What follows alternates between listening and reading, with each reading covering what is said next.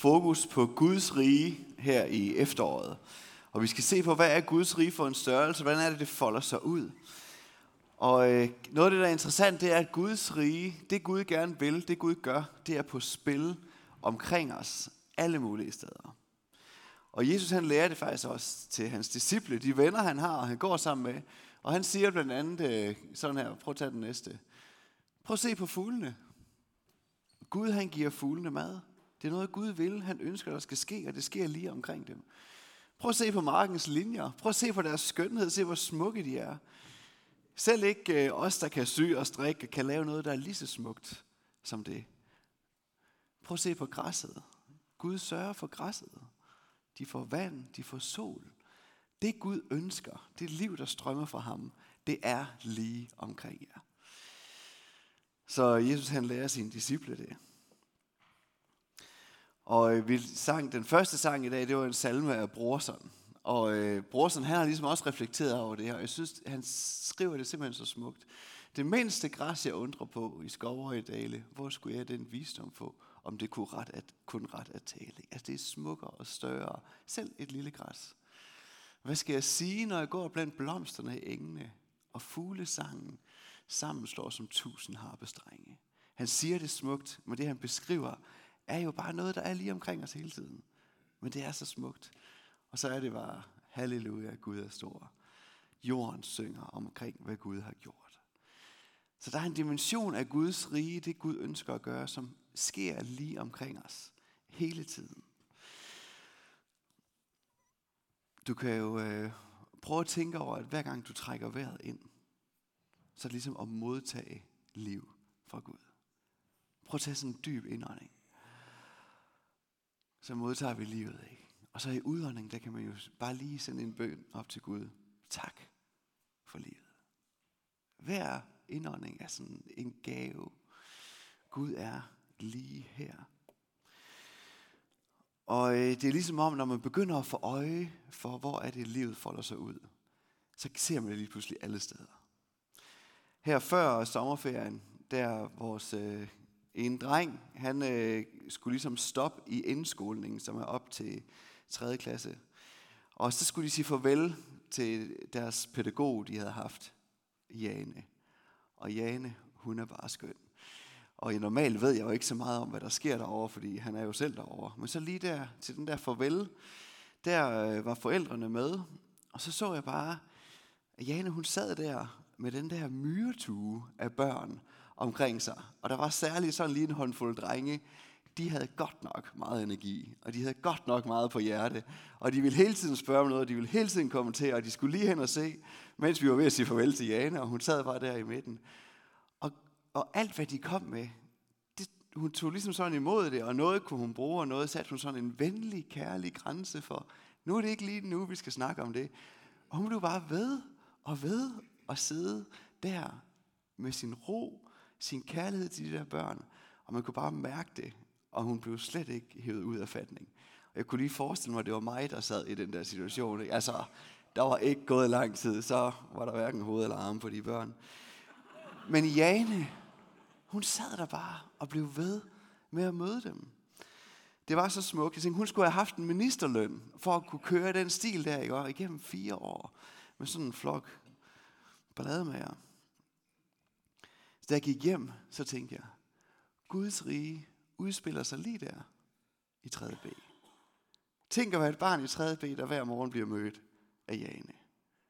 Guds rige er lige der. Når vi først begynder at se det, så kan vi se, at han er på spil alle mulige steder omkring os. Så Guds vilje sker i det ordinære, i de ting, der vi godt kan tage for givet. Men Gud har ikke begrænset til sådan det ordinære, det vi kan forstå. Selvfølgelig er han ikke det. Fordi Gud han er jo skaberen. Gud han har skabt universet. Og hvis vi nogle gange kan få sådan et lille billede af, hvem Gud er, så kan man bare sådan begynde at prøve at observere lidt på universet. Prøv at læse lidt om universet. Det springer fuldstændig sådan vores hoved af, hvor stort det er. Og det bliver ved med at udvide sig, og så kan man også, de har jo prøvet at observere lidt på, hvordan det hele det startede, og man kan sige noget, men der er godt nok også meget, man ikke rigtig kan sige noget om. Og jeg kan ikke lade være med at tænke, når man observerer på det, videnskaben kan betragte, hvad der, er, der foregår, jeg tænker, jamen de observerer på Gud, der skaber. De observerer på Guds liv, der hele tiden tager form. At det bliver ved med at ske noget. Det er meget vildere, end det vi forstår.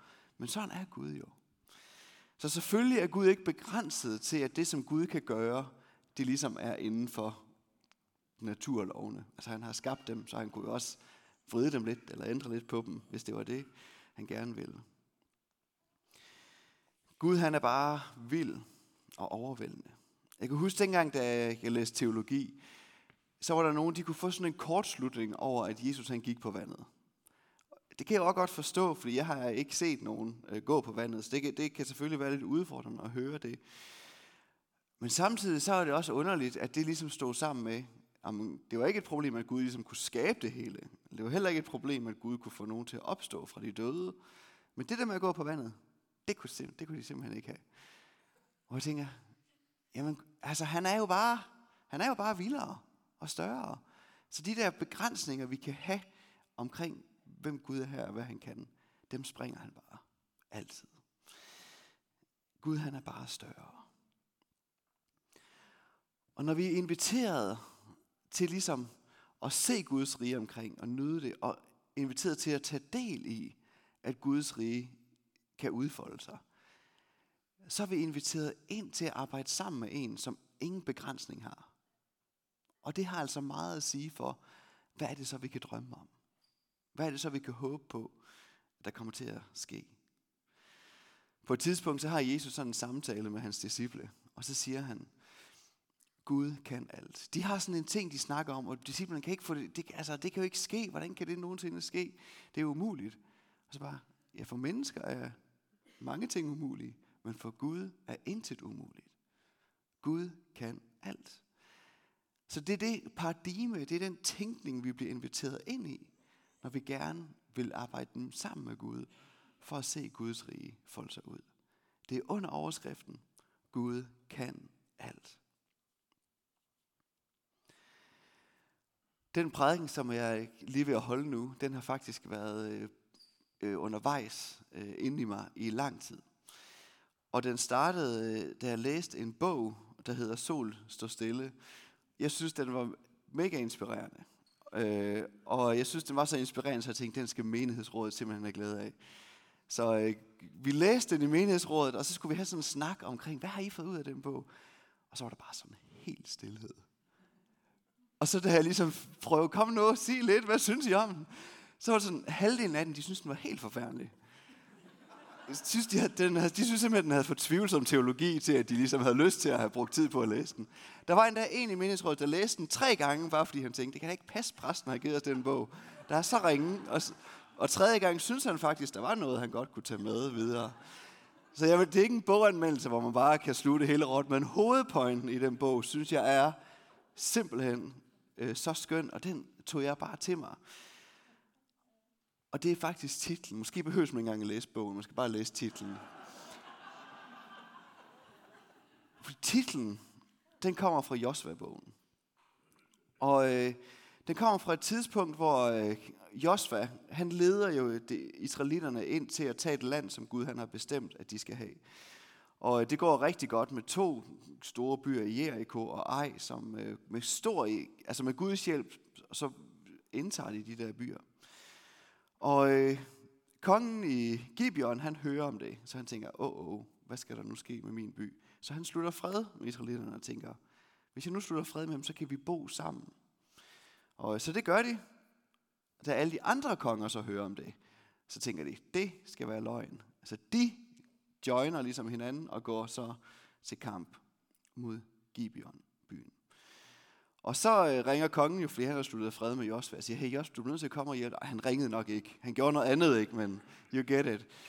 Øh, du må nødt til at komme og hjælpe mig, for nu har de andre konger begyndt øh, at gå imod mig. Og så kommer øh, Josva. Og så i den der kamp, der Josva, han ser ligesom, at det, der foregår nu, hvis det skal lykkes, så har vi brug for, at solen står stille. Og så han beder simpelthen den der bøn. Lad solen stå stille i Gibeon, og månen stanse i, i Ejerlands dal. Prøv bare lige at høre den der bøn. Solen står stille. Jeg synes, det er, den, altså, det er en helt vild bøn at bede. Og jeg har lyst til at sige, der er mange ting, jeg læser i det gamle testamente, som jeg synes, der kan være svære at forstå. At der er så meget kamp og så meget alt muligt af det der. Og, det, og så siger jeg til Gud, altså hvad handler det her om? Jeg fortæller ham, hvad jeg synes om det. Og samtidig så siger jeg, ved du hvad, jeg, jeg tror på, at du har styr på det, og jeg er sikker på, at du er god, så du har nok styr på din plan. Øh, jeg forstår ikke altid, hvad der foregår, men den her bøn fra Josva, den synes jeg bare er fascinerende og inspirerende. Prøv at tænke og bede bønnen til Gud. Gud, kunne du ikke lige lade solen stå stille? Det kunne vi godt lige bruge. Det er en, der beder en bøn og lever under overskriften. Gud kan alt. Hvis ikke man lever under den overskrift, så tror jeg simpelthen ikke, man beder den der bøn. Og så står der fortsat, og det skete. Solen stod stille, og månen stansede, indtil israelitterne havde vundet over deres fjender. Jeg synes, det er helt vildt. Men den der sætning, sol stod stille, da jeg læste bogen, så tænkte jeg bare, jeg vil simpelthen gerne have modet til at turde bede sådan en bøn. Og hvad Gud så gør med den bøn, det må være op til ham. Men at gå efter det. Der er en anden historie fra det gamle testamente, som jeg også synes er meget inspirerende, og som også rammer det her emne. Det er igen en krigssituation. Der er simpelthen meget krig i det gamle testamente. Men den handler om Jonathan og hans våbendrager. Og øhm, jeg har simpelthen bare lige lyst til at læse lidt fra den.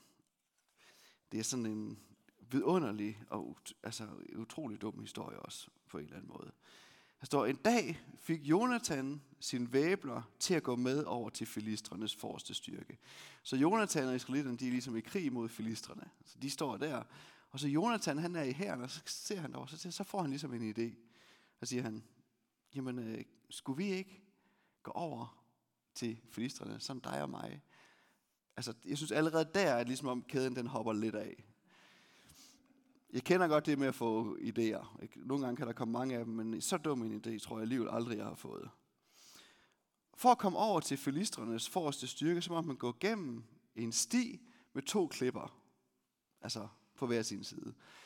Jeg ved ikke, hvis man er i krig, så er der måske et sted, man ikke har lyst til at gå. Det er på en sti, der går lige mellem to klipper. Ikke? Man er pænt udsat, og man kan ikke rigtig gøre noget, hvis der er noget, der begynder at gå galt der. Men det var ligesom, okay, måske os to kan gøre noget, og vi skal gå igennem den her sti. Og så står der fortsat. Kom, lad os gå over til de forreste styrker hos den fjendtlige filistre, sagde Jonas til sin væbner. Måske vil Gud hjælpe os. For han kan sagtens sørge for, at vi vinder, som vi kun er to. Måske vil Gud hjælpe os. Det er jo ikke sådan, at han sagde, ved du hvad, jeg havde bare en drøm i nat. Ikke? Der var bare sådan en klar lys, og Gud sagde bare, jeg ved, det kommer til at ske. Det er mere sådan, hey, våbendrager, jeg har fået en idé. Og måske vil Gud hjælpe os. Skal vi ikke prøve det af? Det er virkelig spinkelt grundlag, han går på. Måske vil Gud hjælpe os. Og hvad tror I våbendrageren, han siger? Gør det. Han er bare med på den. Det er nærmest endnu mere vanvittigt. Gør det, svarede våbendrageren. Jeg går med dig uanset hvad. Han er virkelig kæk i kasketten. Okay, så kommer Jonathan. Han har en rigtig god plan her, så den fortsætter. Lad os sørge for, at de opdager os, når vi går derover. De bliver simpelthen bare ringere og ringere. Nå, jamen, så, det er jo så planen jo. Og hvis de siger, rør jeg ikke, så bliver vi stående, hvor vi er. Men hvis de siger, kom op til os, så går vi derop. For så er det et tegn på, at Gud han vil lade os vinde over dem. Så to mand på vej mod herren. Lad os se, om de ikke de opdager os. Og så hvis de nu inviterer os derop, så går vi der bare derop. For så er, så er det et tegn på, at Gud er med. Nå. Da filistrene opdagede dem, så sagde de, se, der er nogle israelitter. De er kommet ud fra deres gemmesteder. Og så, kom op til os, råbte de til dem. Så skal vi fortælle jer noget. Oh, men det er så dumt, det her. Og så siger Jonathan, følg efter mig, for Gud sørger for, at vi vinder, sagde Jonathan til sin våbendrager. Jeg synes, det her det er det mest tossede situation, mest elendige krigsførsel overhovedet. Så står de klatrede op ad klippen, og Jonathan overmandede mændene, mens våbendrageren kom bagefter og gav dem et sidste dræbende stød. Jonathan og hans væbner slog omkring 20 mænd ihjel, og frygten spredte sig i filistrenes lejre og til hele deres herre. Så kom der et jordskæld, og alle blev endnu mere skrækslagende, for de vidste, at det var Gud, der stod bag. Sådan. Måske Gud er med. Jeg synes, det er helt vildt så lidt, Jonathan han ligesom havde brug for, før han havde frimodigheden til at gå på det.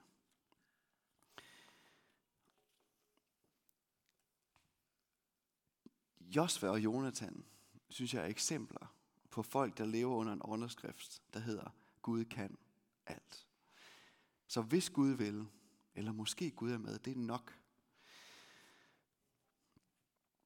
Og så kan man tænke, er det her sådan i det gamle testamente, de der frimodige bønder er?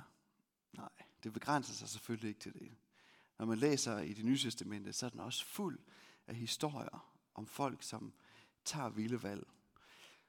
For eksempel Jesus disciple, der møder en lam, der sidder ved en port og beder dem om nogle penge, fordi han ikke selv kan tjene penge. Siger de, penge det har vi ikke, men øh, det vi har, det vil vi gerne give dig. Så øh, rejs dig op, få styrke i dine ben igen, og tag din borger og gå.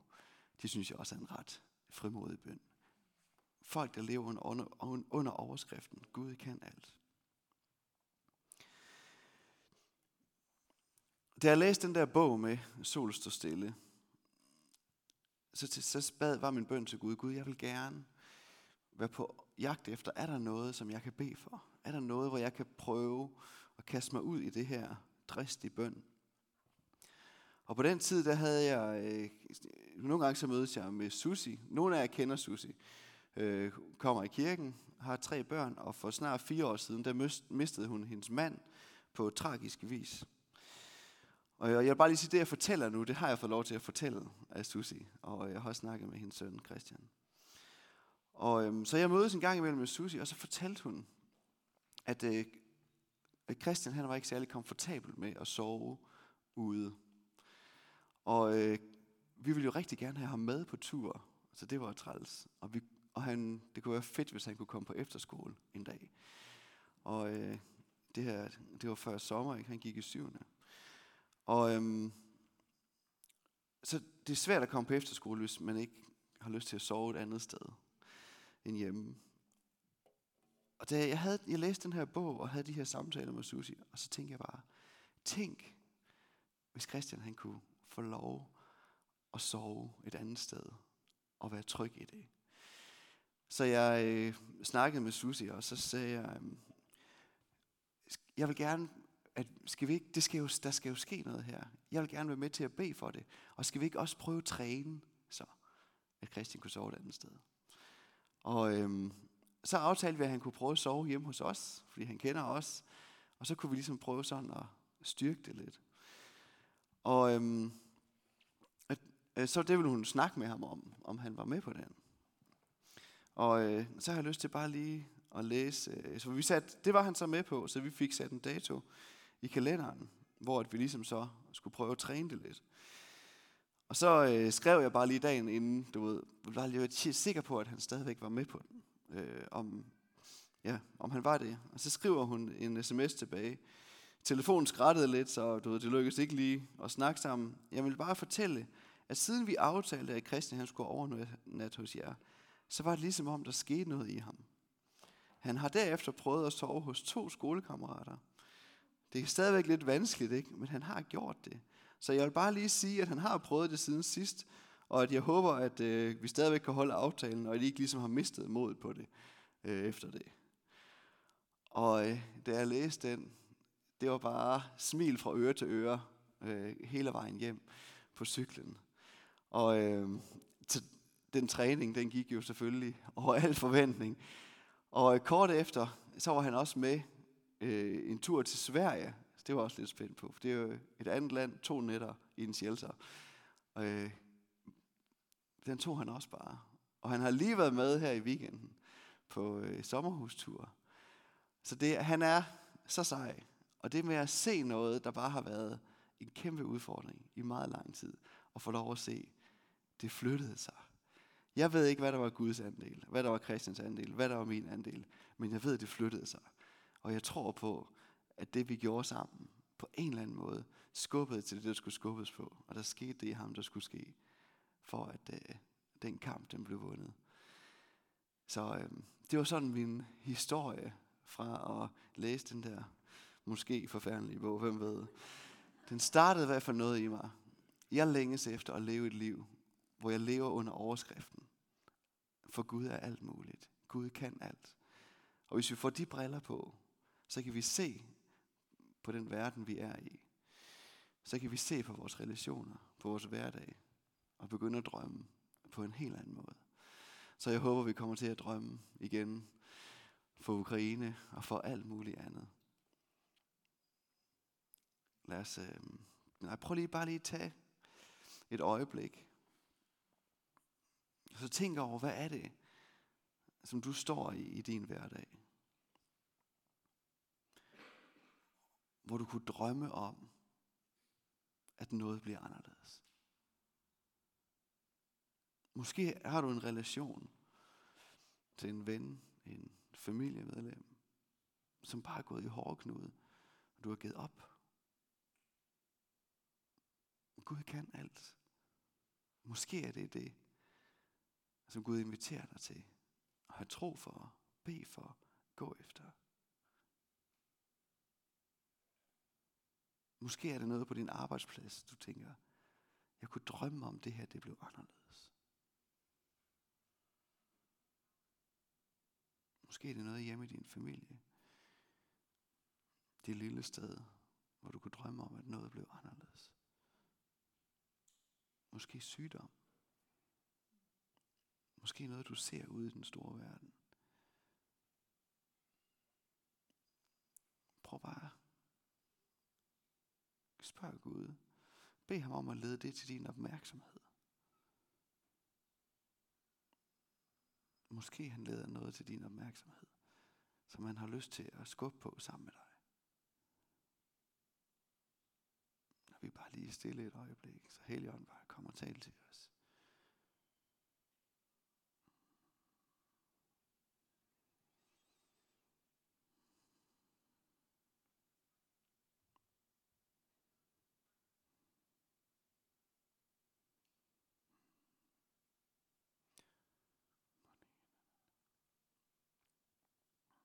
Måske det, du tænker på lige nu.